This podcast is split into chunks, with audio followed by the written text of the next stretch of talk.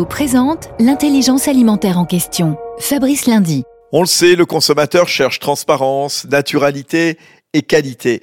Pour y répondre, Neuhauser, un acteur majeur du secteur de la boulangerie, viennoiserie, pâtisserie, a créé sa gamme Atelier Sélection.